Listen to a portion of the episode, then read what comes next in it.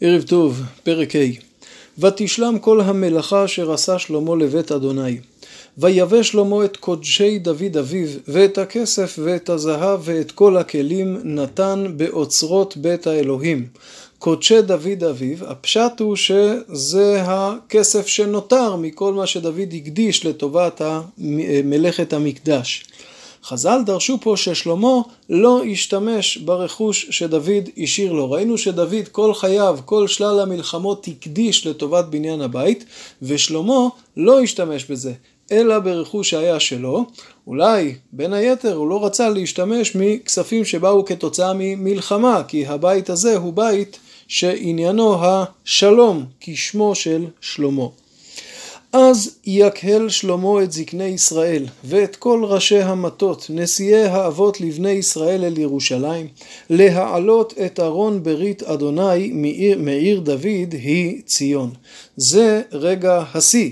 ארון ברית השם, הכלי המרכזי שנכנס אל המקום המרכזי, ברגע שהוא נכנס פנימה אל המקדש, עבודת המקדש מתחילה.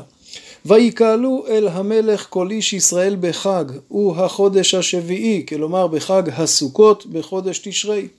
ויבואו כל זקני ישראל ויישאו הלוויים את הארון. ויעלו את הארון ואת אוהל מועד ואת כל כלי הקודש אשר באוהל, העלו אותם הכהנים הלוויים. יש לנו את הארון ויש לנו את יתר הכלים. יתר הכלים היו בגבעון, במשכן שהיה בגבעון.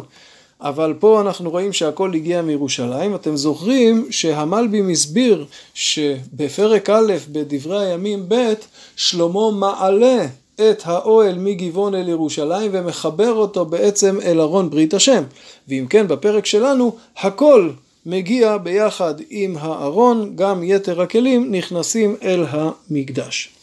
והמלך שלמה וכל עדת ישראל הנועדים עליו לפני הארון מזבחים צאן ובקר אשר לא יספרו ולא יימנו מרוב. ויביאו הכהנים את ארון ברית אדוני אל מקומו, אל דביר הבית, אל קודש הקודשים, אל תחת כנפי הקירובים.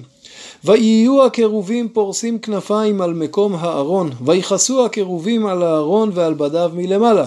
הכרובים המדוברים אלו הכרובים שעשה שלמה, על הארון עצמו יש את הכרובים שנמצאים מעל הכפורת, בקודש הקודשים יש את הכרובים הנוספים שעשה שלמה, הכרובים הגדולים, והם, כנפיהם, מכסים את הארון ואת בדיו.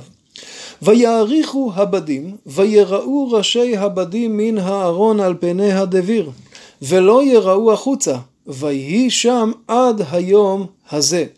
כלומר, ראשי הבדים, המוטות, שאיתם נשאו את הארון, במדבר הם נועדו לנשיאה. וכשאהרון היה בקודש הקודשים, שם הקדוש ברוך הוא היה נגלה אל משה, נגלה אל משה מבין שני הבדים. אם כן מעריכים את ראשי הבדים כך שהם בולטים החוצה מבעד לפרוכת. הם לא נראים כי יש את הפרוכת, אבל הם בולטים החוצה. חז"ל אומרים כדדי אישה. מה הרעיון של זה? המשך חוכמה אומר כשהכהן הגדול ביום הכיפורים צריך להזות על הפרוכת ידע היכן, אה, אה, היכן להזות כנגד הבדים. אבל חז"ל מדמים את זה לביטוי לשפע.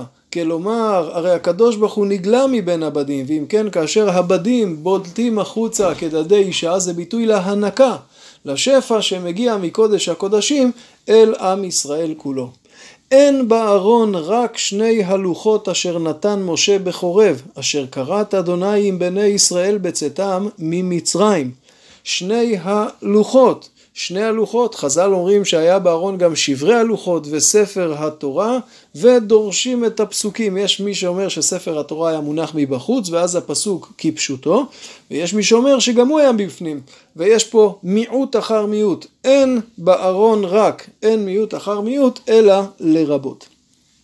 ויהי בצאת הכהנים מן הקודש כי כל הכהנים הנמצאים התקדשו אין לשמור למחלקות. כלומר, בדרך כלל העבודה תהיה מסודרת על פי משמרות הכהונה, אבל הפעם יש כל כך הרבה קורבנות, השמחה, השמחה כל כך גדולה, כך שכל הכהנים כולם מתקדשים ועובדים. והלוויים המשוררים לכולם, לאסף, להמן, לידותון ולבניהם ולאחיהם מלובשים בוץ, במצלתיים ובנבלים וכינורות. עומדים מזרח למזבח, ועמהם כהנים למאה ועשרים מחצרים בחצוצרות. ויהי כאחד למחצרים ולמשוררים להשמיע כל אחד, להלל ולהודות לאדוני. וכערים קול בחצוצרות ובמצלתיים ובכלי השיר ובהלל לאדוני כי טוב כי לעולם חסדו והבית מלא ענן בית אדוני. ולא יכלו הכהנים לעמוד לשרת מפני הענן, כי מלא כבוד אדוני את בית האלוהים. פסוקים האחרונים הם פסוקי השיא, כלומר השכינה שורה בבית, מזכיר כמובן את סיום חומש שמות, את השראת השכינה אחרי שבנו המשכן, לא יכול משה לבוא, לא יכלו הכהנים לעמוד לשרת, כי מלא כבוד השם את בית האלוקים.